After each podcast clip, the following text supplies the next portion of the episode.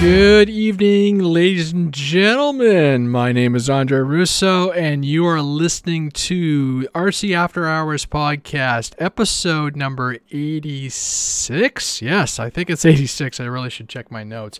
Um, but we've got a guest tonight. We have a guest who uh, who has been. Uh, I've been actually really excited to get him on the channel and on the show and everything. And uh, without further ado, I'm going to pull the our guest this evening onto the screen. Make sure his microphone is live. There he is there. And uh, for those who don't know, this is Ali. Ali works for Hangar 9, uh, Horizon Hobby, and we're going to put him into the hot seat tonight, ask him a whole slew of questions. So if anybody listening live this evening uh, wants to uh, uh, pose a question, hold them. We'll get through some stuff. I want to, you know, find out a little bit more about uh, about Ali and his background and everything. And by all means, think of your questions and uh, we'll have some fun and we'll find out a little bit about uh, his history and everything. So, good evening, Ali. Welcome to the show. And I guess for, for our listeners, if you could give them that little opening shot about who you are and what you do, and uh, we'll, we'll take it from there. Hi, Andre. Um, hello, everybody. Thank you for having me. Um, my name is Ali Mashinchi. I am the lead product developer for Hangar 9, um, Horizon Hobbies, Balsa Wood, um, and Giant Scale brand. Um, I'm a lifelong aero modeler. I started flying, my first solo RC flight was when I was three, so that's 42 years ago. So never left, never done the um, hiatus uh, in the teenage years. I carried on all the way through and yeah, turned into a job. I studied a marketing degree in London. Once I um, graduated from university with that degree, I opened a well, it was a singular hobby store called Al's Hobbies um, on the outskirts of London with my father in '98. That expanded to six stores um, all around the UK, England, and yeah, from there we were quite happy. And then all of a sudden, about six years ago Horizon Hobby came along and said, "Would I like to have an adventure and move to the US and work for them full time?" So, yeah, after lots of discussion with my parents and with my family, we ended up here in uh, snowy Central Illinois. And five years later, I'm the, as I say, the, the product developer for Hangar 9. I do other stuff at Horizon as well. Um, I help out with the beta testing. I help out with um, E-flite testing. A lot of the flying videos um, I, I, help out in. I am I have a interest in marketing, so um, I set up a video format called On the Fly, which I do with my colleague um, Pete Holy, and yeah, so jack of all trades, master of none sort of thing. Um, but most importantly, lifelong hobbyist. Um, so I actually want to drill back into uh, a couple of things you said. Really struck me right away off the bat was um, the fact that you've been flying for 42 years and that strikes me as pretty cool because if I could have flown as a kid, if my parents could have afforded that and then, you know, progressed on through, because the hobby, in some ways, yes, uh, at the high end, and we we've seen some of the stuff that you fly. That's that's like beyond high end. Um, the hobby has gotten do you think the hobby has gotten easier to get into and afford as a parent and as a kid and as a youth and so forth? Massively yeah. I mean the, the first question is probably the, the most valid and most important for me is is it got easier? And yeah i mean the first business that i set up um, before the model shops was a flight tuition school and I was um, pretty much every day out teaching people how to fly RC 40 size, you know, nitro powered trainers. And yeah, for what we had then for equipment, for reliability, um, for tech, and compared to what we have now, it's infinitely easier now. Um, yeah, the learning curve we had was so vast. Even the getting to the field section, you know, um, as far as the ARF days, uh, ARF airplanes in those days, you're still looking at you know, a good solid week of assembly. Now you have the ability to assemble it at the field, and not just something. It's something that's really, really good and has the tech in it that pretty much I to say facilitates, but helps people learn without the need for an instructor. I mean, when I was first learning to fly, you were looking at months of building time and then going to the field and trying to find somebody to help you. And that could be a problem. And then breaking it and you have to start all over again because spares weren't available. So, yeah, it's so much easier now. Very cool. And um, cost wise, I remember like eh, spending all that time building my first SIG and, and, being absolutely terrified because all I could see flying through the air were dollar amounts, right? Because it was like, I mean, it was a serious amount of money. We're, we're talking early 90s, but it was still a fair investment to get going. And, you know, things like the, the radio technology now is like you buy a radio, and back then it was like it was non computer and you'd get the chips and, you know, you know the routine. And now it's like, well, this, this piece of lovely piece of technology I can use through a whole spectrum of, uh, of a, a, piece of equipment now. So it's it definitely has come a long way, and like I said, um, helped a lot of younger generations, and we're seeing a lot of younger, real superb fly. I was really impressed with uh, your trip you took uh, the other week, and you, you you showed a picture of a young man flying your Bronco. And you know and like your comments were like watch this kid because he knows he knew he was doing. And it's phenomenal to see that you know and that's that's not a small piece of equipment. And like you said he flew it beautifully yeah it's it's an irony of the hobby because it does it's a hobby that lends itself to the young you know as far as reaction time visibility the fearlessness and so forth so yeah it's you know for me it's multifaceted when I don't see the young getting involved, and vice versa. It's really, really rewarding when I see young kids picking up a transmitter and enjoying the hobby. So I try and make a bigger deal of it as I can, and that was a great example. You know, I was in Arizona and I was there at a Warbird event, and there was this young lad in two pit sections down from where I was, and I didn't see him fly um, probably for the first day or so, and then the second day I saw him, and I'm like, wow, you know, very quiet, um, understated, shy kid, and I was like, he can really fly, and um, yeah, so when he took my offer up of flying the OV10, I was stoked. I was like, yeah, that's super cool, and he flew it amazingly well. So yeah, stuff like that that warms my heart. There's there's lots of moments in the hobby like that. I mean, there's lots of negatives, but I don't mm. focus on those the, the, the stuff like that, when I see youngsters, when I see families, it reminds me what the hobby's about. So, yeah, that was a, a, a big plus moment for me. All right, let's dive into your current job at Hangar 9 doing uh, and Horizon and doing some pretty amazing stuff. I um, obviously uh, own a couple, well, own at least one product from Hangar 9, um, but I feel like the product, the, the sorry, the, the, the brand name has really switched on in the last two to three years. Like all of a sudden, it, it we just started seeing bigger and better and more incredible stuff, and a lot of surprises along the way. Um, you know, do you? Uh, I guess when you look at when you look at the lineup, and this will come into a couple questions too. But um, how do you balance? How do you balance that?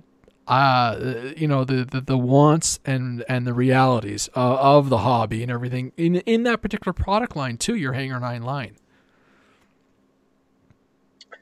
there's lots of discussion lots of thoughts lots of consideration um, there are compromises we have to compromise a lot um, i guess the first discussion is regards segment how we're doing in particular segments. You know, have we got an aeroplane that's a smaller 10cc, 20cc sport aeroplane? Have we got a giant scale warbird? You know, are there any gaping holes in segments that we haven't filled or have found ourselves not competing in? Ones that we want to compete in. Um, so yeah, it's it's not a one person job. Um, although I'm the lead developer. Uh, there is one other guy that's done a singular Hangar 9 airplane in the last five years, which is Gary Wright. He's um, a fellow developer. But what I'm trying to say is, it's not just down to me. You know, I'll take the idea. The OV10 is a great example. Um, we identified a segment which was twin. We didn't have a twin engined aeroplane within the Hangar 9 brand at the time. And this was going back three years as the general rotational cycle time of a project is 18 months to two years. Um, so three years ago, we started talking, and I was like, okay, I had two particular projects in mind. One was an OV10, and the other one was a Shrike Commander, Aero Commander. And I took it to the team, and the team consists of first and foremost my brand manager, Alex Albors. Um, his job is basically the marketing and the the running of the admin of the brand and so forth. Um, and then I took it to a work colleague, Craig Greening, um, who is a previous Hangar 9 product developer. He's now promoted to the field marketing manager role um, and said, Look, you know, what do you think, guys? And they can either say, you know, that, let's discuss it further. And then from there, it goes to the team meeting. And the team meeting will involve my category manager or category director, sales and purchasing team, um, and that's about it, if I remember rightly. It's been a while since we've had a team meeting together. So around the table, discuss it, and we go, okay, look, you know, we've identified a segment. We want to make a twin. We want to make it this big, and we just hash it out basically, and we do pros and cons, and go, okay, this is good, that's bad, this is good, that's bad, and do we need it? Can we afford it? can the market support it? What are the forecasted sales? And um, yeah, if it keeps knocking down hurdles, we carry on going to a point where it gets a green light, and I reach out to the vendor that I choose and say, right, you know, a plane, make us a sample. Very cool. Actually, Ali, um, can I get you to turn off your video? We want to perceive. I, I, I know the the online guys are gonna be crushed, but I want to preserve the audio for the podcast for the best possibility. So, on your window, there should be a little camera off icon. Got it. There we go. There we go. That's yeah. A better, that's a better picture anyway. it'll just uh, it'll just make the audio that much nicer. Unfortunately, I do apologize for that, but uh, it'll just uh, and it, it, makes our dialogue a little harder, I think. But we'll uh, it'll smooth out. Uh, okay, so Fantastic. So, so you've had this roundtable discussion with all your peers and various levels and everything, and then you go out to your manufacturer and do you run into a wall as far as like you said segments and everything is there a is there a is there a ceiling i guess that's i guess the word i would use is there a ceiling as far as hangar 9 or, or, or any of your brands will go uh, before it's too much for the for the for the brand to to support too much in what way, Andre? Too much financially. sorry, financially. Too oh, much. The cost of the end product. Yes. Like to say no. If the market will support it, no. And I think it's fair to say that we've looked at how the market, and I don't mean the mass market by any means, um, but how a small segment of the market has had a need for larger scale more expensive aeroplanes and thought, okay, we'll try and fill that. The OV10 is a great example.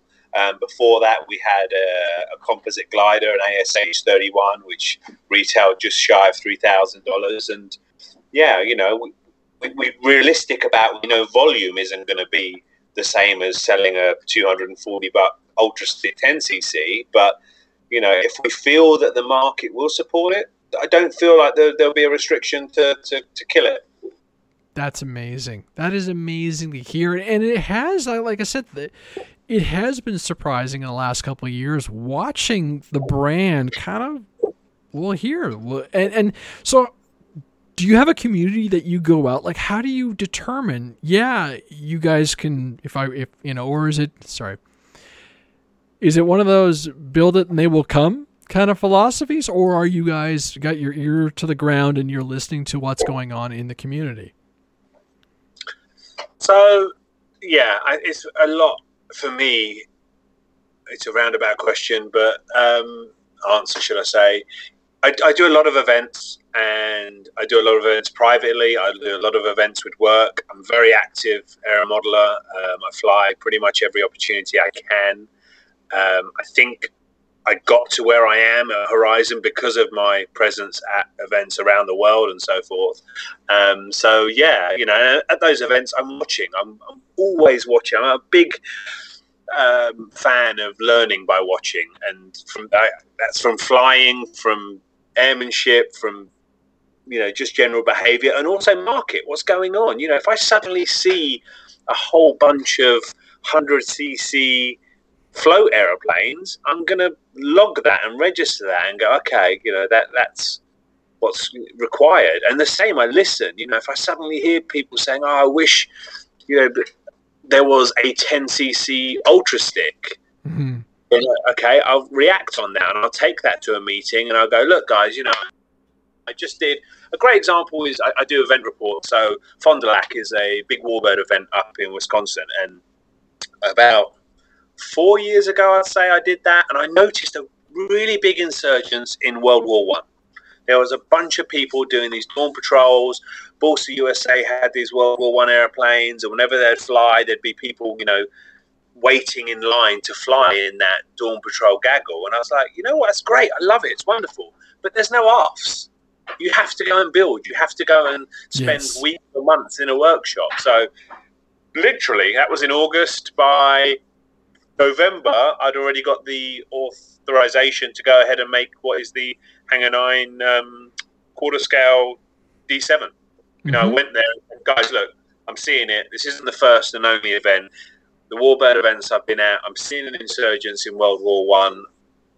It's wonderful, it's great, but those guys who don't want to build, can't build, you know, just want to get something this season, they've got nothing. So, you know, I, I went to bat, as it were, and said, "This is what I think." And the initial response was, you know, raised eyebrows. You know, really, you want to build a big, you know, just sub a thousand dollar World War One airplane, and you know, there, there's always discussion. There's there's pushback, and that's how it should work. You know, so and if you present a valid enough argument and you have enough passion and and enough you know information and data to back it up, then it, it's a go. Yes, and beautiful job on that one. I and I, you know what I quite enjoy about the most recent planes is how you sit there and say, well, if you want to go gas, go here. If you want to go electric, go here and you know and i like i like how you guys have been presenting that information because it, i wouldn't say it's 50 50 50 but the amount of people i know that go i will never touch a wet plane again because I've discovered electric and love it, and then vice versa, right? And it's it's it's been fascinating to watch, and I'm kind of in between right now where I like I love my 6S planes. I don't think I want to touch a 12S because that's just craziness, but I get it and I understand it, and it's so it's it's been interesting. And this one was great. And then you and is it um, your your colleague is uh, Mr. Electric there? Um, Gary, right? Gary, yes. I loved how you two were just bouncing off each other in one of the videos, going, "Wow, uh, you know, it's built for this." Actually, it was the pits. That's the one. The pits was like, you know, almost built, and then you're like, "Well, I'm gonna take the spec and I'm gonna take the go to the next level," and I and I love that because it's you guys are basically able to to mimic what the community is doing right then and there and you're thinking about that and you're building the products accordingly so you know, as a guy who who does like building but is terrible at it, I, I really appreciate those steps and those thought processes. So, um, another question, and, and, and I'll pop back into uh, the, the fuel and electric after in a second, but have you ever had one that just you tried your hardest and, and it just didn't make it past the, the cutting room floor? In the sense of getting approval? Yes every week, every single week. That's awesome. Yeah, awesome. Hangar 9 Oscar was um, probably about a year long fight to get that through approval. Um, there was a lot of pushback on that because it was a non-allied fighter. Um, oh, what else? What else? Pretty much every project for a while will be on and off. I mean, there's a project that's on the cards right now to be discussed in tomorrow's meeting that's been off and on, on and off for probably 18 months right now. And tomorrow it might get the green light. So, yeah, it's just, it's, it's fluid. You know, the market is fluid. We're always looking at, at sales. I'm always looking at forums going, okay, you know, where's, I wouldn't say a massive insurgence or a spike, but I'd say, okay, where's stuff bubbling right now? Where are gaps? Where are voids? You know, a great example would be the aerobatic market. A lot of people, um, and I listen as well because you know, I, I talk aero modeling like 24 7. And I do get a fair few people come to me and say, when are Hangar 9 going to make another aerobatic airplane? You know, giant scale aerobatic airplane. We were known for it. Rewind the clock 10, 15 years, and I think it's fair to say we were market leaders in the, the giant scale aerobatic airplanes. And I get people come to me and say, okay, what, when are you going to make one of those? And I'm like, really? Honestly, no time soon. And the reason for that is market saturation. There are so many players in that segment now. You know, we could come and make a 100cc aerobatic airplane and we can do a good job, but people like Extreme Flight have got that market wrapped up. Yeah. Um, so why would we want to? You know, let's let's focus in, in other little segments where we excel at, and maybe they don't, or um, you know, others aren't dom- dominating, as it were, per se. So yeah, there's always it's always fluid. Well, and that's that is the I guess that is one of the fantastic things about this hobby. Um, the variety, the amount of variety is just is crazy. Um, you also said something earlier on about the lead time. So you know you have this idea, and, and you know 18, 24 months in development. Are you panicking, going, "We might have, you know, missed the boat on this"? Is this a is this a real threat, or, or is it just like the the community will still be in love with this idea. With some projects, yes, definitely. Um, there are some projects we have a term at work called Evergreen, and I'll use two examples, which is the Ultra Stick, um, whether it be 10 or 30 cc, and the Carbon Cub 15 cc. They're what we class as evergreen projects. They, you know, they don't go anywhere. There's no, there's never going to be a massive spike for ultra sticks, but they're going to be consistent. People yeah. are going to want a, you know, a square boxy basher aeroplane. Um, so yeah, there's there's the no on that. But yes, there are others, and there's projects that I'm working on now, which will release probably this year and next. Um, that are I wouldn't say time critical, but I do feel like every week or every month that we miss out, that segment is getting more and more saturated. When we started that project uh, or these projects, the segment was pretty unsupported, but you know others have also. It's not rocket science what we do. Others have gone, okay, you know, they need X or Y aeroplane, and they've got to market quicker than us, and um, that is a concern, especially with like I've got one project now that's in its fifth year of development. So wow. yeah, it's yeah, that's huge. It is very, very, very long lead time on this project. Um, but yeah, with that one, it's changed a lot the market in five years. Hopefully, mm-hmm. not so much that it's not, you know, current and desirable. I'm pretty sure it's not. It's a pretty safe subject matter. Um, but yes, it is always a consideration, and that's one of our tick boxes in our system is basically what's your estimated development time for this project. So, yeah. Um, actually, I'm reading some of the questions coming over. There's a lot of great questions, and I'll, and I'll keep pulling back and pulling through them. But Alex asks, when building the the OV10, um, did you plan on the fact that the OV10 would possibly be a special or limited market? Um, yes, I, I was from the onset because of the size of it. Mm-hmm. Um, I knew that would be a limiting factor.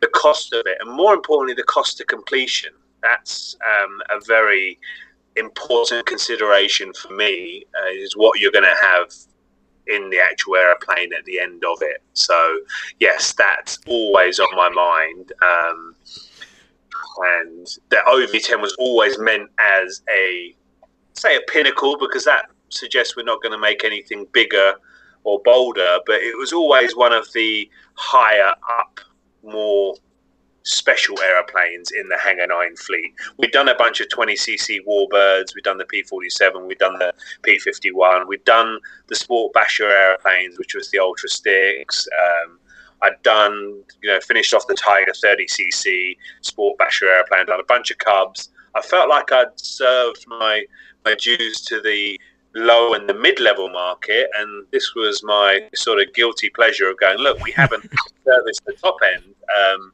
so let me loose with a you know a fancy pants twin. So yeah, that's where the OV10s was aimed I, uh, at. I, I have a colleague or buddy who works at uh, Great Hobbies here in Ottawa, and he says, yeah, one of one of his customers ordered it, and he was just they were looking in the box when the customer came, and just stunned. I this is probably one of those airplanes that I will look forward to seeing in person, but I I admit the first night it came out when you guys released it, I'm sitting here and I'm looking at it, and my uh, my wife leans over and she goes, no. no. And so it's it, it, this is, you know, like you guys smashed it out of the park. And I and this one was neat in the sense like you talked about all the innovation that you guys packed into it and and just like things like the different coverings and stuff like this. And I and I watched that video. I must have watched the video two or three times and just just to capture all the finessing and detail. Like I mean um for, for and it, it, strikes it from a visual end of it, the scale of it, the technical end of it, the design of it, and everything. And actually, one question that was posed, particularly in, in regarding to something like this, is how much where is where it go? How much CAD work is done uh, in the U.S. or or contracted out when you design something like this? Because obviously, uh, it's all machined. Well, the wood bits and everything are all what, laser cut, a little bit of machining and everything. How I mean, you say, you know, 20, 18 to 24 months into the market, but how much of that is that, that pre development time? It varies for brand. Um, it varies for vendor, which vendor we use. It varies for project, of course, and how complex it is and so forth. Um, so, put it briefly as briefly as I can. Um, E-flite with the foam airplanes, all inject uh, injection molded. They will all be done in 3D CAD. Mm-hmm. Um, part of that CAD will be done in house. Uh, the majority of it will be done at the vendor. Um, Hangar 9 being balsa wood, um, some composite work will be 90% 2D CAD. Um, all of that will be done at vendor with review here in the US and then back and forth, back and forth. Now, the reason for that is multifaceted. Obviously, cost. Um, more importantly, it's to do with the conversion for the vendors. So when we've done CAD here in the US, uh, there's always been a conversion issue for when we send it to the vendor to be set up for laser cutting and so forth. Um, only small, nothing major, but we found it was actually more cost effective and quicker to say, right, factory, you know, X, Y, Z, whoever we're using, here's my wish list, here's my drawings, here's my basic, you know, spec, airfoil size, weight, features, incidents, all that sort of stuff, thrust angles, yada yada yada. Give us a first round CAD, and the first round CAD they'll give us will be very 2D, very basic, and then we'll sit there and review, revise, adjust, and say, okay, um, send it back to them. And it's like CAD ping pong. We'll play that game for anywhere between a week to a month um, until we're ready, and then we approve CAD, and that's when they can start producing. So, yeah, it's probably CAD work consists of a Hangar 9 project for about 15 20% of it. Wow. And that's it. It sounds intensive. Like the we, we talk. Uh, we're fortunate on the podcast, or I'm fortunate on the podcast to talk to various designers primarily doing foam, but it sounds like it's a very intensive process because the longer you guys are, you know, this step, the the longer, you know, you, it's just extending your development and release time. So it must be pretty intense just to okay, let's get tick tick tick tick through and then we can get on to the next phase, but you don't want to make an error obviously because it's harder to go back, correct? Yeah, correct. It's so much harder on foam because of the cost involved yes. in the tooling you've you know you've got one shot effectively at getting it right, and even a tooling revision or adaptation or modification is darn expensive. With wood, it's not so bad. You know, we can go, okay, you know what? That wing section didn't work. Can you make us a new set of wings with this airfoil? Yeah, we can do that. You know, worst case scenario, that sample flew awful. I think the you know incidence angles are out. Can you make me a whole new sample? And it's just a quick CAD review. So yeah, yeah it's one of the things I like about Hangar Nine. It's uh, it suits my uh, creative nature more the than the high pressure you know what I see the E-flite guys go through. I mean, yeah. they do a lot of CNC testing, a hell of a lot before they go. Right, we're ready to tool, and and rightly so. You know, we're talking six-figure sums for mm-hmm. tooling. For yeah. these, it's, you don't want to get that wrong. No, that's that's that is actually some really detailed information. Thank you. Um, yeah. Interesting question from Delta Dart. Any chance of ever seeing a Hangar Nine four-engine Warbird example, like a B twenty nine, the classic B seventeen, a Lancaster, or would that be too small or too costly for the market? Um, in my tenureship, I'd say no, unless my bosses, you know, say, look go and make a four-engined aircraft. Um, I think, and the reason for that is just cost of completion. Mm-hmm. So you know, I'm thinking right now, if I made a B17, how big would I have to make it? And I could do it. It's you know, I could do. We could do it. It's just whether or not the sales I what I believe the sales would be would support and justify the cost, and that's what it's all about, Andre. You know, we'll make a flying school bus if we sell X amount of them. Yeah. But, you know, we obviously know if we make a flying school bus, the sales are going to be very small. And I believe the same with a four-engined um, aircraft. I, I, I, believe you you narrow the window so much, um, and that's what it's all about for us, especially a bigger company. You know, a lot of people don't realise how how much of a consideration, how, how different it is for a company of our size, you know, with the, with the overheads that we have, mm-hmm. with the support infrastructure we have, with the dealer network we have, it's you know the volume is very important. Yeah. Uh, Alex asked a follow up question to his uh, OV10 consideration. He says, "Did you guys lose any of them during your testing and development stage?"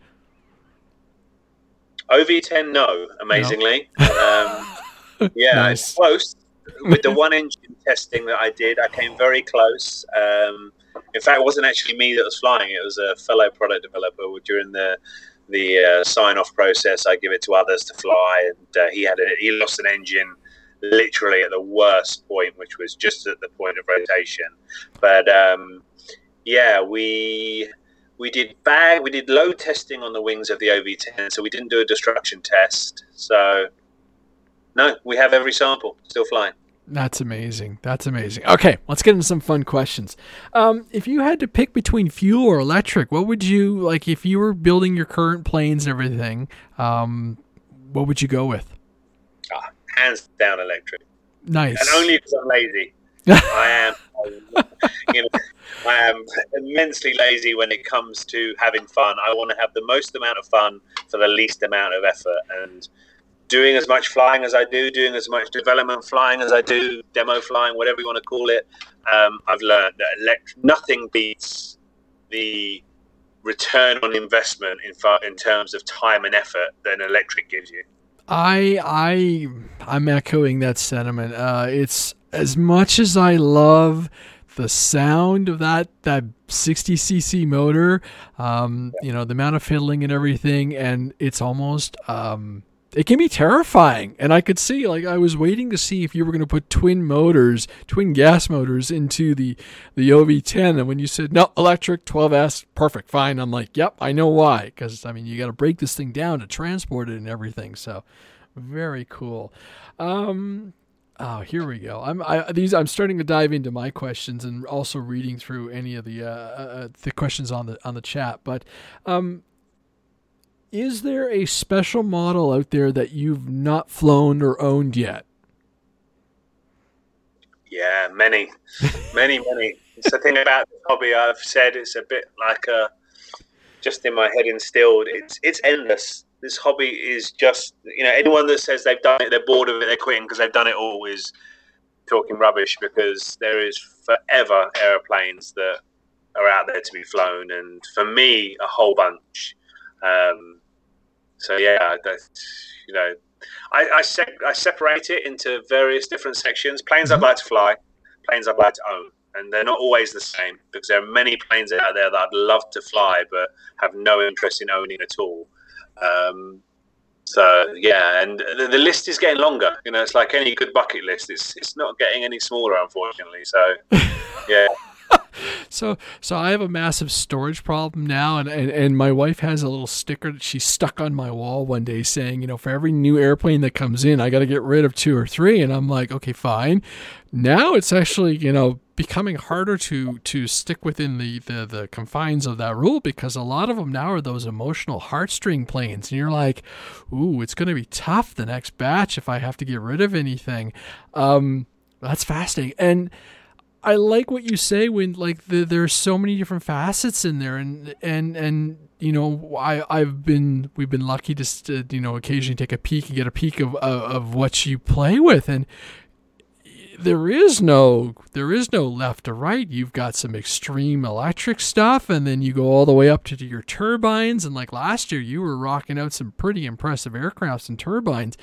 But uh, it, it's fascinating because um, in the sense that there you get to show us what's possible out there, which is pretty cool. And, and you know, you say that you, there are there are ones that you haven't owned yet, and I and I kind of go really like, uh, and and are you looking to go even bigger? Like you, you posted that other that composite jet the other day, that was mm-hmm. huge. What was it like one quarter scale uh, uh, MiG or something like that? No, that's a I think a third scale Sukhoi from China. uh, yeah, me personally, no. I'm I'm done with the ultra giant scale airplanes. You know, I, I was just discussing it today. Fun enough, I was um, with a good friend building, and yeah, I've I did not so much in the US because you have weight restrictions, which are a little bit um, restricting, as restrictions normally are. But um, yeah, in the UK, I did some very, very giant scale airplanes, and it was fun. I'm not going to lie and say, you know, I didn't enjoy it, but I look back and go, would I like to do that again right now? And no, it's just so much effort for the return. You know, we yeah. I had some, you know, an airplane that comes to mind is a giant C 17 that was just shy of 300 pounds wet at takeoff. And it was a three man job to rig it, two hours from the moment the doors of the truck opened to the time oh. we were oh. flying. And it was great at the time, but I have no interest in doing that again. Right yeah. now, I'm at that time of life where I'm just being greedy. I want to get as much flying in as I can with the least amount of work. So Nice. I won't be, you know, flying just park flyers. I, I try and have airplanes. If I can limit it to being able to assemble it and move it myself, that's sort of my limiting factor now. Yeah. Um, that's ideal for me. So. And then on that, does that influence this kind of does that influence your design ideas for the for the products you're looking at and pushing with Hangar 9? No, I try and keep it separate because I, I said this from you know I, there are definitely lots and lots of my inputs, desires in the Hangar Nine portfolio right now, um, and that was always my goal when I, when I joined the company.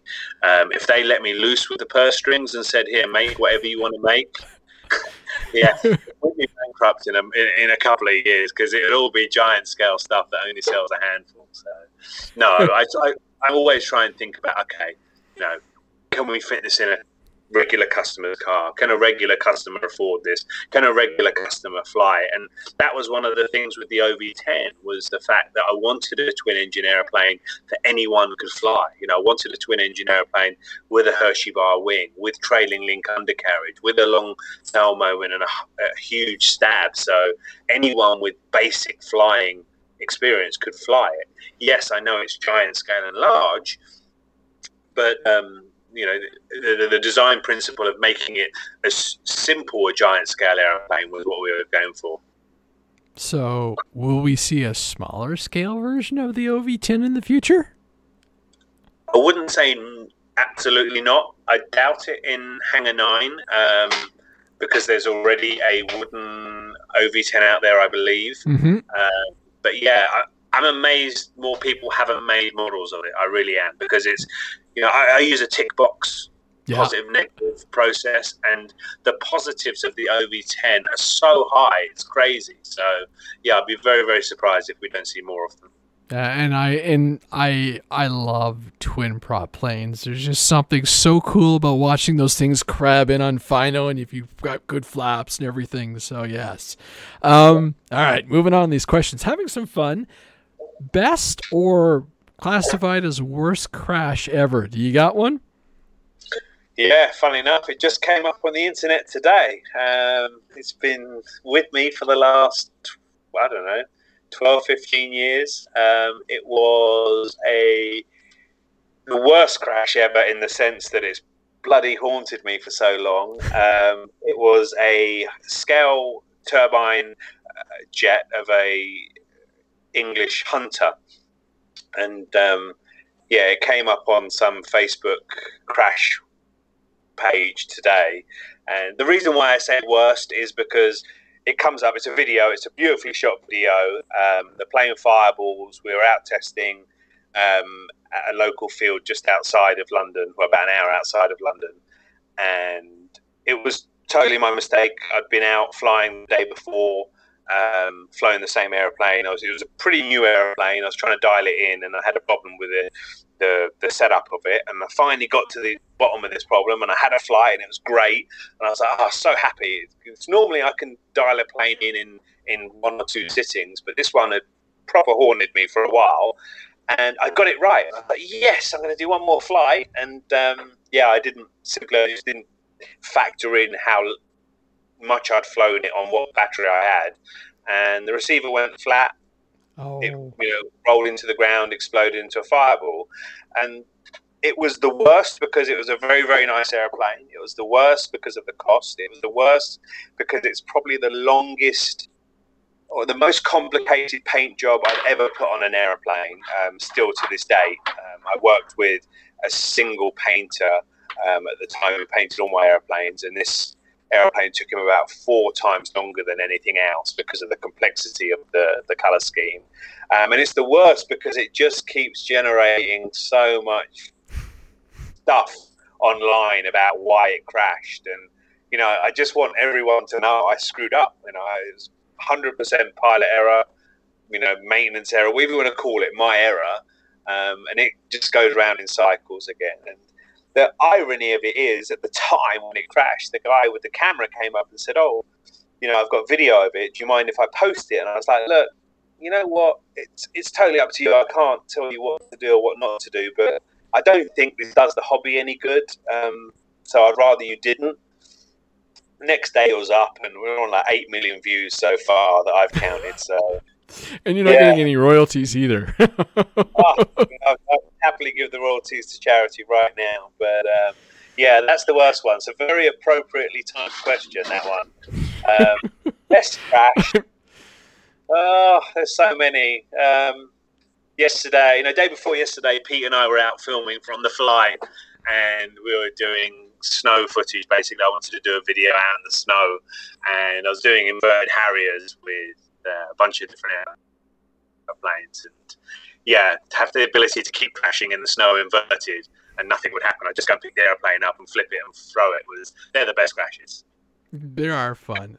Uh, yep. Yeah, that's that. There, there are certain airplanes that I fly that you know belly landers and just like, yep, this thing might not last, or if it does, it's going to be a lot of glue and, and tape by the time I'm finished with it. But it's just there's certain planes that I'm like, yeah, certain ones I I baby and take care of and respect, and then other ones it's like low, fast, hard because those that's just funny.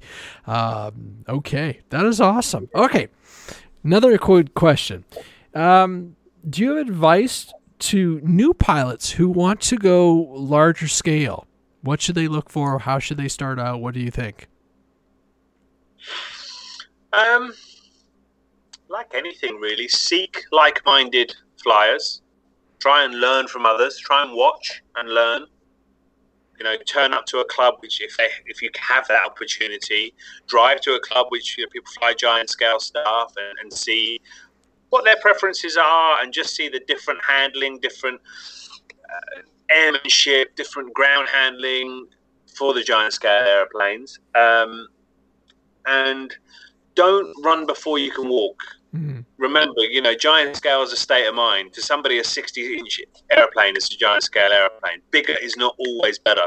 bigger can sometimes be a lot worse. So work your way up to it.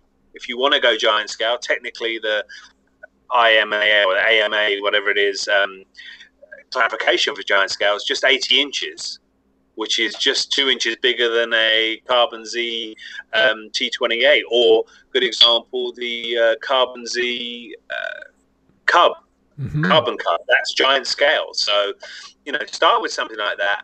Get used to the the handling stuff like inertia. You remember it weighs more. You're, you know, if you went straight from a UMX aeroplane, even to a Carbon Z aeroplane, the, the plane's going to fly differently. It's going to have more inertia, more authority, and, and, and sit differently. So, yeah, don't just go from a UMX aeroplane to a 120 inch Bronco. So that's probably my biggest, uh, most yeah. Learn learn learn to land those big airplanes like yeah, gentle planes too. Um yeah. Do you uh well I guess you fly like uh, all kinds of gear configuration but uh, and these are one of my hot seat questions but this is fascinating from from a personal preference and everything. Uh, do you prefer a tail dragger over a tricycle gear? it's impossible to answer that one for me because there's there's so many different variations on that question. Um, good example is the X Cub that I designed and made for Hangar Nine. They do a tail dragger and a trike version of that now. That's and right. For me, tail dragger all day long because the trike version is hideous on the eye. Um, so yeah, from an aesthetic point of view, it depends on the airplane. You know, but then if you did a tail dragger OV10, I'd be like, oh, that looks a bit sketch. So That would be yeah. Weird. From yeah. from handling point of view, yeah. If I'm being lazy, a trike always wins. It really does. You know, they're, they're so much easier in, in terms of ground handling and, and, and taxing and so forth. From aesthetics, nine times out of ten, the tail dragger for me. Yeah. It was funny because uh, not last year, but the year before, I was really getting on in my jets, flying and everything, and, and really enjoying things like uh, the the the E Flight uh, uh P4 uh, P4 the the Phantom. Yes, there we go. And it was funny because I was flying a bunch of different jets and trike gear, trike gear, and then I land and then I grabbed one of my Cubs and I ground looped the uh, the tail dragger for the first time ever, and I'm like, what's going on? It was just you know muscle memory wasn't quite back there, and it's uh, it's uh you know I'm like, oh rudder, that's right. but it's it's funny that, that that you get used to a certain style and everything and, and yeah but i agree i i quite enjoy flying a good tail dragger.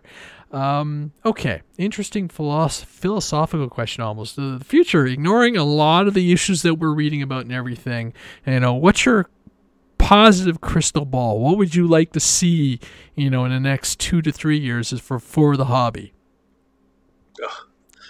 A lift of the restrictions, uh, re- removing of the shackles that are holding everyone down and, and, getting everyone so angst would be if you're you know you're talking about what I'd like to see removed or changed with the hobby to make it improve.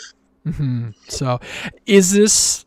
I don't even. I, I hate jumping into these subjects, but are are a lot of these these little issues coming up from from the FA? Are they challenging? what you guys are trying to do, like your plans and everything? Are you really having to think about it, or are you just pushing forward with with products and and various things? No, it massively impacts what we do, um, how we move forward. We, we have regular meetings and discussions about um, how we're going to work within the restrictions, how the restrictions affect current projects, how they affect uh, future projects, what we anticipate the um, market doing in terms of the restrictions stay the same or get worse. So, no, we're a very, very proactive company in terms of um, working in and around the restrictions and also working with them. You know, mm-hmm. we're, we're, not naive. We know that you know, they're going to happen regardless of what we write on the internet or say in a podcast. So, you know, what can we do to make the hobby better with them? So, yeah, it's a constant uh, consideration for us now, which was weird because yeah, in my short five year time at Horizon, it's gone from not being a consideration to being probably one of the primaries in every project we do. Yeah, yeah, and being very cognitive of of scale and weight, and then you know, will this thing, will someone be able to actually you know retain their their their investment down the road? Yeah, it's it's it's worrisome at points. Yes, I agree. Um, okay, we're gonna get into some other questions from from the uh, from people watching the the podcast. Know, people have submitted stuff. Uh, Scott Phillip uh, writes In the years I've been in the hobby, I've noticed that models from uh, specific airframes come and go en masse. Example, the A1 Sky uh, Skyraider was everywhere in 20, uh, 2010 to 2014, and now they're very hard to find in foam, except for uh, a couple other releases. Um, similarly, the, the A10 all of a sudden showed up and everything, and same thing with the F18, and now the OV10 Bronco uh, is in demand uh, and wasn't there before. Is there a time span in the market of like two to three years? Is this something that you look? Well, you've just kind of discussed it, but is this something that you guys do where you say, okay, let's pop this product in and then we'll pull it back and then we'll reintroduce it later on? Both. We um, we will look at market trends and we will look at innovation. We have regular innovation meetings. So, you know, to, to rewind, let's go back four years, and we saw a window of opportunity with innovation in the VTOL category. So we directed a lot of our attention towards VTOL aircraft. Um, and we went and we serviced that market and we did very, very well. We had a, a number of VTOL aircraft that we sold in large numbers. And you know, we, we moved, I wouldn't say away from it, we're still looking at it, but we, we took the emphasis off that. And vice versa, EDF, you know, we, we just not exactly not common knowledge, but four years ago, we had very few EDFs in our lineup. Mm-hmm. We had a meeting and we decided, look, you know, it's a segment we think is growing. It's a segment that we know we could do well with. We have vendors who are capable of making EDFs. We have designers in house who have EDF experience. You know, let's go into that market. And that's where we are at now. So, and the same with subjects. There are trends, you know, there are fashions. And, and as I said at the beginning of this, both. There are evergreen projects. Cubs, Mustangs, you know. it's the elephant in the room. I'm going to throw out there is why another Cub? Why another Mustang? Simply because they always sell. They sell. Staples. Yeah. Yeah, they're evergreen. You know, it's just it's just what people want. So, and that's the evergreens and the others. OV10 is a good example. It's it was nowhere and then now suddenly is everywhere. A10 is an example. We didn't have any A10s and now suddenly we do. So yeah, it's it's so variable. You know, the, the, the market we look at, and we have little dabbles, and we have little experiments, and we try and go, okay, is that airplane or is that segment worthwhile having a punt on? And if it is, we'll go for it. Nice. Yes, you're getting thumbs up over the EDFs, you know, and uh, I'm bad. I've got a bunch of really nice EDFs. There's one sitting behind me that I didn't get to fly last year because of you know stuff that we're dealing with. So this year, I'm hoping I'm up to it because it's uh, it's it's those those couple minutes of terror. Uh, Michael asks, I know uh, Ali works for Horizon. What is your viewpoint? What is his viewpoint on Safe and AS3X? I know the answer to this, but I'm sure a lot of people will be very interested to uh, to hear what you think about all the the Spektrum technology. Uh, it's going to sound so conceited because I work for him, but honestly, even if I didn't, I'll tell you right now, I think they're two of the best innovations that I've seen come into this industry in the 40 years that I've been flying and the 30 odd year or 30 years that I've been working in it. Um, anything that makes a single aeroplane more enjoyable and easier to fly is just gold. It's everything you know should be orientated towards. If you can switch it off, then even better. You know, I hmm. don't understand the negativity towards the tech. I really do. Well, I do, but I don't want to talk about why I think that is now. I don't understand the logic of the negativity towards the tech because it's brilliant. You know, I've seen people that I, they would never have flown without Safe. Never, ever. We've got two of them in our club.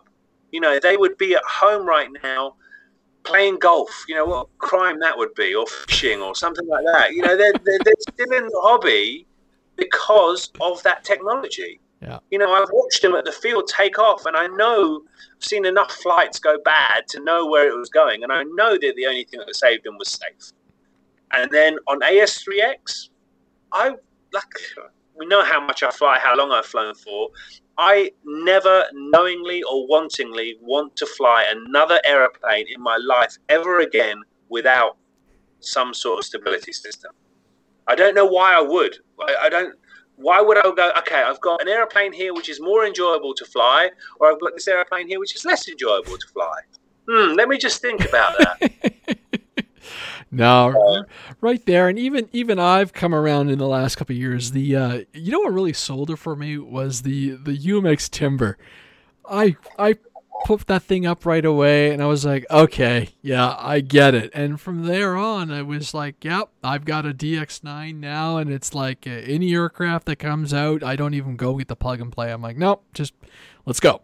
And, and, yeah. you know, and it's just, it, it, it works. And I I do like the fact that, that we now can toggle safe on and off the AS3X, let it rock and roll and do its thing. And it you know it took me a little bit of time to get used to it, but now it's like yeah no why would I want to fly and you know some planes are unstabilized. Some planes that I fly in, in the fleet are just you know and they're like the little you know belly landers and that. And then I flew one today while I was testing, and it was amazing. And and the you know the expert settings were whacked out, and the basics were too much. But an intermediate middle, and I'm like doing slow passes. It just it makes it exactly like you said. It makes it that much more enjoyable. Ooh, Scott puts up a post. He he just posted a really good question for you. Hangar 9 EDFs. Is there anything in the future? No. Nope. you, so it's just props, props, big, big, big prop planes. Awesome. I didn't say that, but he said EDFs. Is it any EDFs in the future? And I said no. you heard it here first, folks. Um, awesome. Okay. Uh, Calvin asks, what has been the most successful Horizon hobby aircraft? And if you don't know that, we'll, we'll go for a Hangar 9, I guess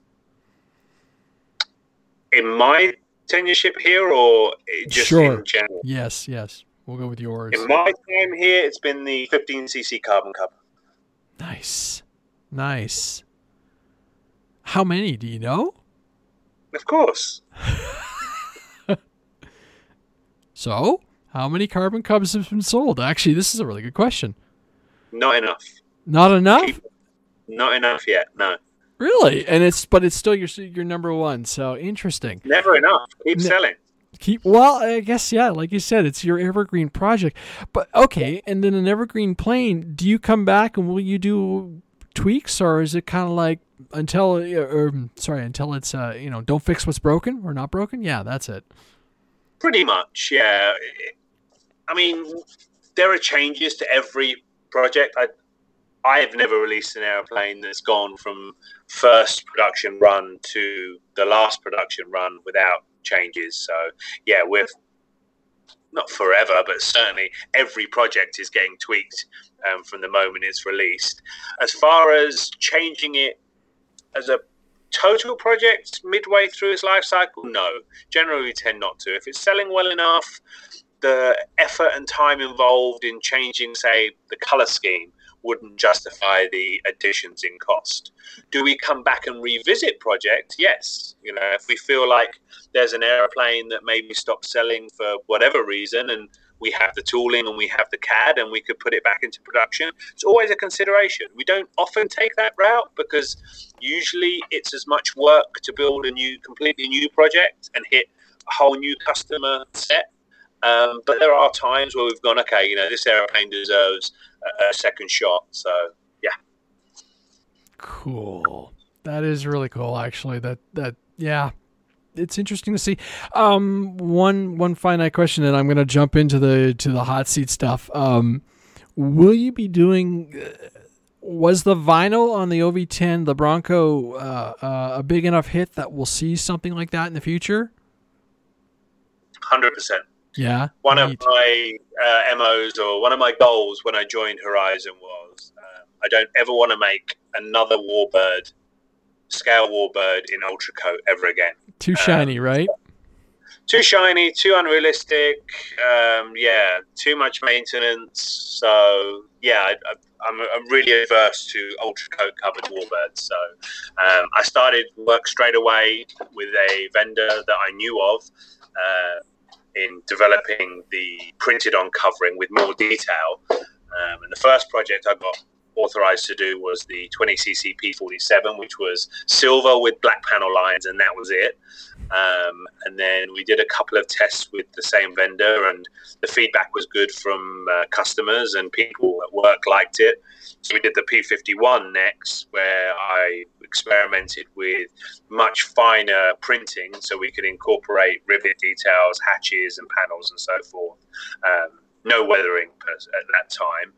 And the end goal was to have a very detailed um, finish with weathering, with texturing, with worn areas, and that's what the OV10 has been. So, yeah, for me, I love it. I, I short of glassing and painting an aeroplane, which is impossible for ARF production, it's the best thing available, in my opinion.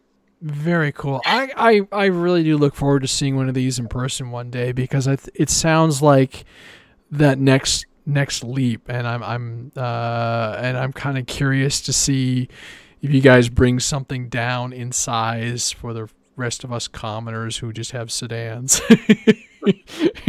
hey, I got that giant, that, that really big extra to, to, to, cram into my car and was really happy that I was I discovered the tail came off because otherwise I was pooched. All right. The ten breaks down into seven pieces. I saw into- that. I saw that. But then, you know, I would have to probably sell my soul and the rest of my entire fleet to fly it. But I probably would do it, actually. I probably would because I, I just, I love what that looks like and what it represents. if you ever want to fly one, uh, feel free to come to Ely, Illinois during the summer and uh, more than happily get you stick time on one. It might happen one day. It might happen one day. So might make for a good live, live at Eli. Uh, that would be that would you know what we we could Pete and I we could set that up. yeah, I'm, I'm available, so yeah, it's not a problem. Excellent. Okay, we're gonna jump into these quick hot seat questions. They're supposed to be really fast, uh, and there there are tons of questions, and I'm sure I could keep you going for forever. But we'll uh, we'll uh, we've actually been talking for an hour, which has been amazing. So we'll, we'll do a couple. Like, I'm in my basement. So it's not a problem. You're chilling out. I wish. I wish we could have done the video so everybody could have seen the backdrops and everything. But uh, it's good that we've got clean audio because that, that that makes the the audio podcast that much more important to uh, to the to the people that download and subscribe to it to it. So okay, we're gonna do some hot seat questions. So I answer a question, you do a quick one, and then there's a there's a bell for for fun effect. All right. Okay. Uh, we'll, we'll go through a couple of these and have some fun. So, question number 37 Vanilla or chocolate? Chocolate. Awesome. All right. Question number two. What would you change? This is probably going to be a long answer, but that's all right. What would you change about the hobby if you could? Internet trolls. Kill them. nice. No one's ever answered that, but I agree. There are places I don't go because it's it's frustrating to read. Uh, ooh. Actually, I know the answer to this one. So, a two thousand dollar plane or twenty one hundred dollar planes? Oh, okay. Um, oh, I'm greedy, so twenty one hundred dollar airplanes. Really? That's yeah. That's crazy given what I've seen in your hangar, sir, that that's that's that's impressive. That's impressive. But like, yeah, I want to I want to keep flying, and variety is what drives me. Um, mm-hmm. And yeah, I'm a quantity versus quality guy. I'm afraid. Yeah. so that's only one one crash away from being planeless. Yeah, well, yeah, yeah. I, uh, I, I, yes, on the on the high end, on the high end scale, I get it, and it's interesting, um, um, because this is one one of the fun benefits of me, you know, running the podcast and continuing with the podcast. I always people uh, have people in my ear going, "Well, have you tried this? What about this?" And that's that's where the the balsa gasser came in last year and everything, uh, and, and, all these other little things. And I've been having a lot of fun. And, and Pete and I were having this fantastic discussion about turbines, and I'm like. I started running the numbers and went, "Wow, that's beyond my budget." But that's that's another story. All right, 42. Uh, floats on snow or skis? I would have said floats, but I converted a plane to skis and flew it Friday, and I'm still smiling. So skis. Excellent. That's what I was doing the last couple of days, and it really, it is fun, especially when you see all the tracks and everything. Doing little, uh, I called it tickling the snow, and just just giggling. Yeah, that's uh, we've had some really nice winter weather, which is kind of shocking for February here, and I've just been out flying as much as I can. Okay, uh, well, you answered this earlier in the show. Almost 42 years in the hobby, so that that question's not really worth it. All right, number 27. Ah, this is interesting. Uh, ooh, this might be an opinionated one, but why not? Number 27 is how do you deal with people that complain about flying in an area they think you shouldn't be flying? Differently now than when I used to when I was younger. um, well, you, yeah, we yeah. all we all mature, and you are, I guess, you you're you're an official statesperson of the hobby as uh, uh, by by rights and by employment, right? Correct. Yeah, I try and explain to them that I'm flying as safely as possible, and apologize if I was flying in an area that I shouldn't be.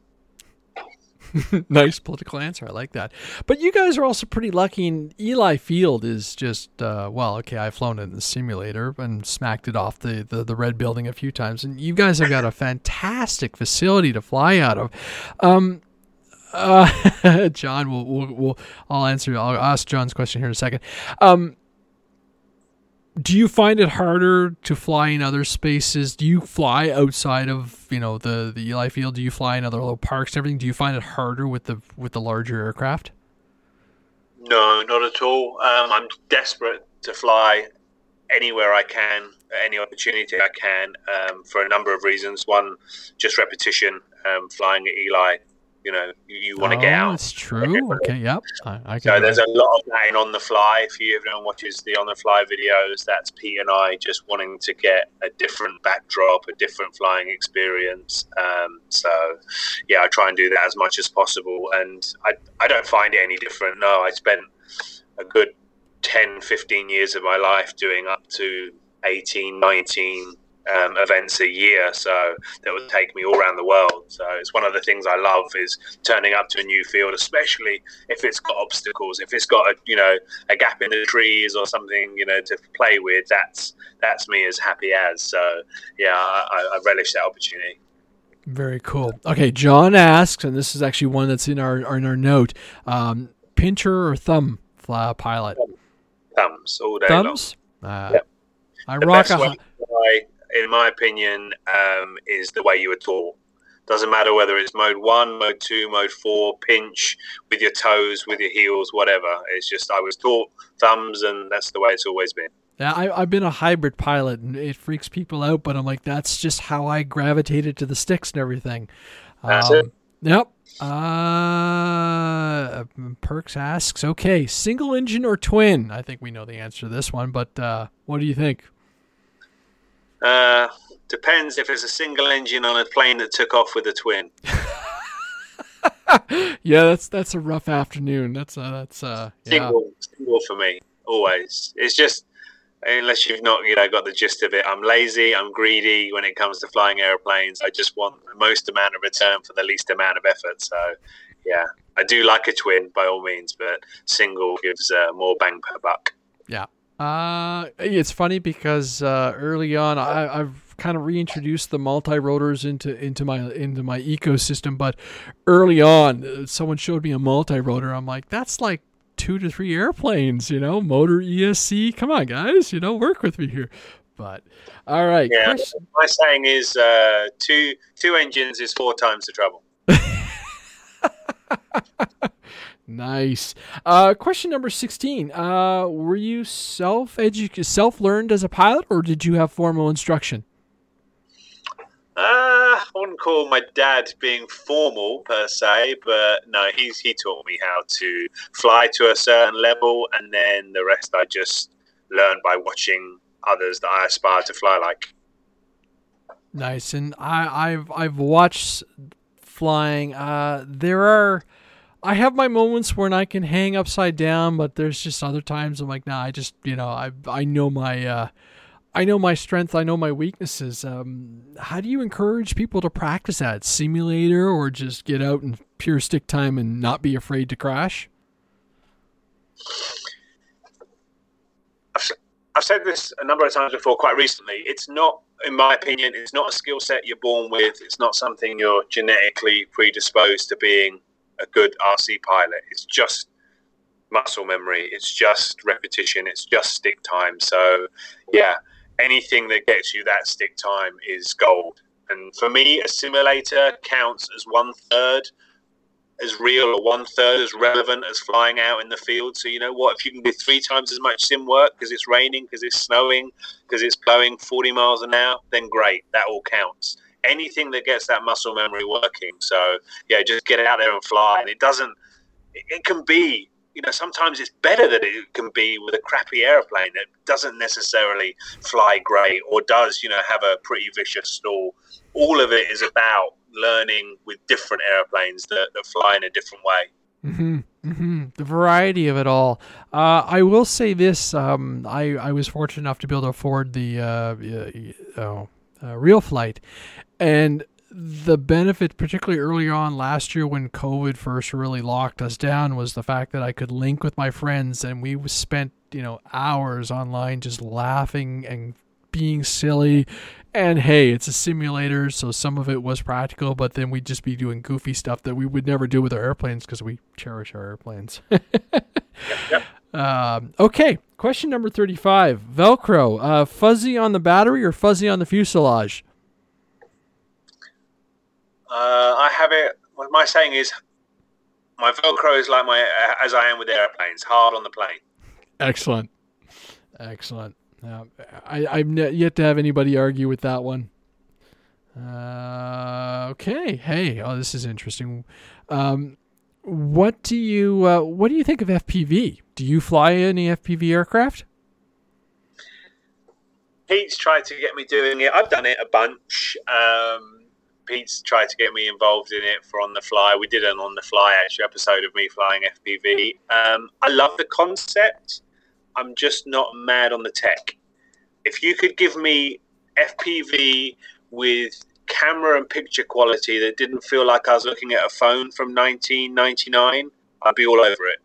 Yeah, um, I'm I'm I'm I'm thinking this year you might actually you know with with some of the DJI the well V2 goggles rolling out and stuff like that. I think you might that might be your, the the clincher. But again, that's uh, you know, there's a significant amount of money layout, and you know, like you said, you'd rather twenty one hundred dollar planes. So it's yeah, you have to pick your budget and your battles, right?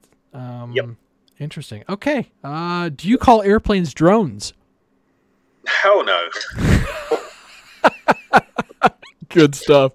Good stuff. We've we've had this conversation on on on the um, uh, as far as especially with the Canadian regulations, and it's you know, and they're like, uh, okay, I, I my Phantom, my DJI Phantom is registered. I've got my certification, and then I had a couple friends go, uh, so have you certified any of your airplanes? Because we have to actually in Canada, it's per aircraft, and I'm like, at five dollars a pop are you telling are you kidding me you know at least you guys down in the us if you do it you all have one number that you can stick on you know your, your identifier number but i was like that's that's that's mental so the the DJI is DJI is on the list as far as acceptable aircraft. The planes, no, those are just planes. Thanks. Yeah, that would get really expensive. Uh, okay, you've crashed. Do you grab tape? CA, or hot glue? Neither. I've crashed so hard and well, there's no point in any of them. Garbage bag. I'll add yeah. trash bag to that. I'll amend that with the trash bag. Yeah, awesome. that's the given. Yeah. Um, I haven't done a good serious crash. I'm I'm I'm waiting for that day when, especially when I crumple a balsa plane. I think. No, sorry, I take that back. I I killed a, a, a really weak foam uh, F-16 years ago, and I have not replaced the F-16 in the fleet because yeah, it was the um, not EPO, EPP, and man, that thing was a mess. That poor little jet. All right, a few more of these, sir, and I think we'll uh, we'll have a great show wrapped up. Uh, everybody's telling me, everybody's saying in the chat, a couple people, you've definitely got to try uh, uh DJI FPV. Uh, so maybe we'll work on Pete to uh, get some some budgeting going for you guys. Uh, no, that's an FPV question. We just had that. Ah, I love this question. Mustang or Spitfire? Mm. Both. nice. Um, yeah, it's got to be one. Um, oh, there's so many. Mustang, just for the choice. There's more choice of oddball color schemes. Interesting. Yeah, that's true. I'll gi- I'll give you that. Um, I I can't seem to ever have enough Spitfires in my fleet. I, I actually don't. I know. Sorry, I do have a Mustang. I've got an older FMS P51B. Uh, which I fly occasionally, and I really like that one because the tail gear retracts, so it looks it looks kind of neat. But I, I am always a sucker for a Spitfire for some reason, but that's that's just me. Um, I liked that episode you guys do with the Mustang and the and the wings popping off and everything. That was a lot of fun to watch. Mhm. Uh, well, line of sight FPV, we've done that one. All right, I think we are wrapping up. I'm just looking at the questions really quickly. Um, and I'm uh, the the randomizer. I got about 40 or 50 questions, and the randomizer is starting to repeat itself. Ah, here we go. Mode one, two, three, or four, sir. Whichever one you were taught to fly. I fly mode two. Mode two. Okay, so traditional left stick. Yep. Interesting. Uh, because I've talked to a couple of the guys over in Australia. Yeah, and they fly. They fly the, the what mode one, I would say. So, yeah. They are all upside down, so yeah, it makes and and you sit there and you go and you have to think about it. Oh yeah, you could do it. And I think it's it's like driving. It's like jumping between um, transitioning between right hand drive and left hand drive, and you can do it. It's when you get into an emergency and the automatic instincts kick in. Is that gonna Yeah. you know like oh, am I shifting into first or am I shifting into fourth or fifth? And yeah, yeah, I get that. Um, actually, I had one in here uh, just for giggles. Um, what was your first car? uh, VW Beetle. Nice, nice. Um, I don't know if I've shared pictures with you before, but yeah, I have a little British sports car that I adore, and actually this year I've had it for 20 years, which is kind of scary. Yeah. So a little triumph. Uh, okay, I have a fantastic photo I was sharing with a friend the other day. Um, I was sitting in a Spitfire um, vintage wings here in Ottawa or in Gatineau. They like, we'd done a video and I and I got to sit in. This was a couple years ago and realized that, that there was no way I was ever going to be a Spitfire pilot. I'm far too tall. so. All right, I'm just looking really quickly through the questions. I don't think there's anything else. Uh, everybody seems really excited about you denying or, or saying no EDFs for Hangar 9, so that's awesome. There is a lot of conversations about twin warbirds, uh, so you've started some some frenzy, and who knows where we're gonna go down the road. Uh, one question: had, Do you fly helicopters? Um, yeah, I had a little spurt on helis again last year. Lasted for about a month. Um, when I was mid twenties, I flew exclusively helicopters for about three years, um, and yeah, it was fun. I enjoyed it a lot, a lot, a lot, and I'll never stop. I just have little spurts of wanting to fly heli, and then uh, get that out of my system and, and don't fly them for a while. Excellent. All right, one last question: Do you prefer landing gear or would you go for belly landers? Mm, if I had to choose, then always gearless. Um, if I can get the undercrackers off an aeroplane, it just flies better, looks better. So yeah, give me a belly land any day of the week. Nice. And I guess like that's that's that's a really fun part of this hobby and the fact that there's such a variety. So you can go from your 106 inch uh, massive cub down to a nice little belly lander, you know, um, from E-flite or whoever, even the Park Zone. Some of the Park Zone ones were just absolutely the Gunslinger, the P51 Mustang Gunslinger. I have friends who who like you know were scrounging up like parts and spares and built them up from like you know uh, kits that they could order from the hobby store from back in the day because they just adore that aircraft because it's you know it's your you know your your ten two hundred dollar aircraft. So ah well, sir that has been an absolutely um, such a fun time. Uh, so many amazing comments. So many, you know, I could we could probably go on for hours with everybody's questions and, and everything. So it's uh, it's it's really good to see uh, the engagement from the community and everything. And it sounds like hopefully. Despite everything that's going on, uh, we're going to have a, a pretty smashing fun year. So um, hopefully we can get you back on the show in the future after you guys have uh, you know released something else special or down the road and uh, get you in for an update or something like that because that would be a lot of fun. Any uh, any yep. final thoughts or impressions that you want to you know leave with the community uh, before we wrap up the show this evening? Just a massive thank you for having me on, listening to me droll on. Um, I'd be happy to come back anytime. I never need an excuse to uh, talk toy airplane. So yeah, anytime you guys want. And final thought is just have fun. It's it's not a life change. This is somebody who lives and you know earns his keep by this hobby, but it's not life changing. You know, just enjoy it. If you if you fly a hundred dollar airplane, doesn't mean it's any less fun than a ten thousand dollar airplane. So yeah, get out there where you can, whether it's in the backyard, whether it's in a park, whether it's at the flying field, when you can and enjoy the hobby. Awesome. Awesome words to live by and end the show off of.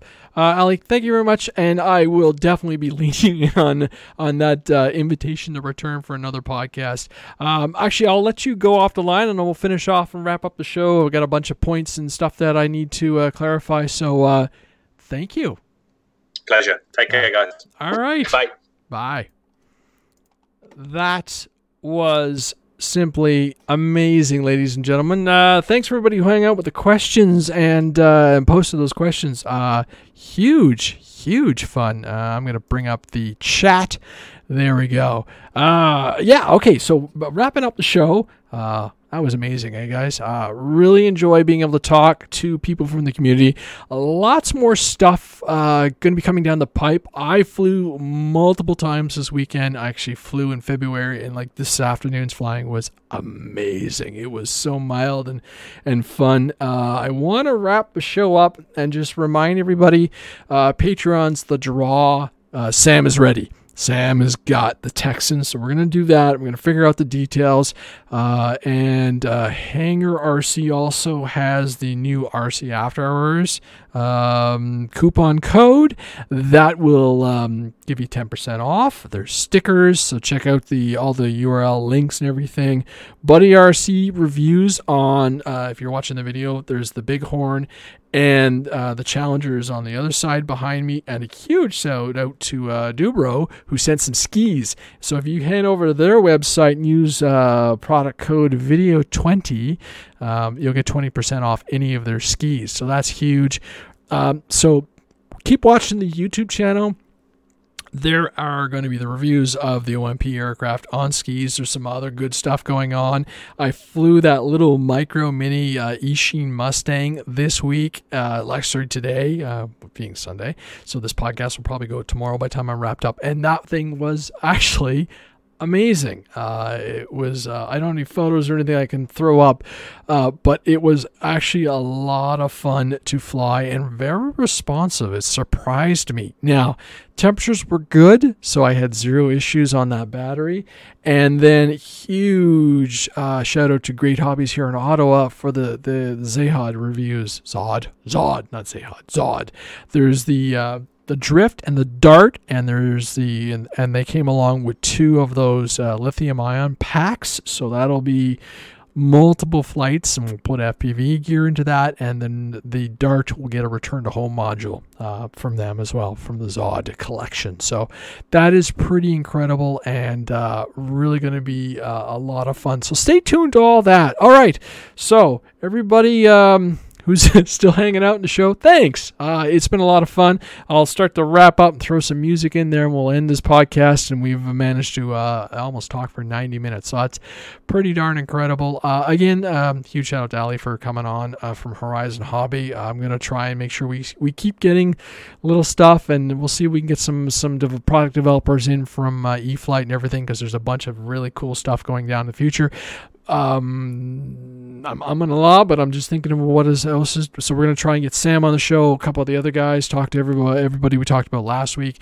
Thanks for all the comments. Thanks for all the subscribers and everything. It's been uh, it's been interesting, and uh, everybody stay positive. Um, happy birthday, Eddie Black, and um, have a lot of fun. Thanks for uh, coming out and hanging out with me, and uh, we'll talk to you on the next episode. I'm Andre Russo. You're listening to podcast number 86 of the RC After Hours podcast. Thanks for listening.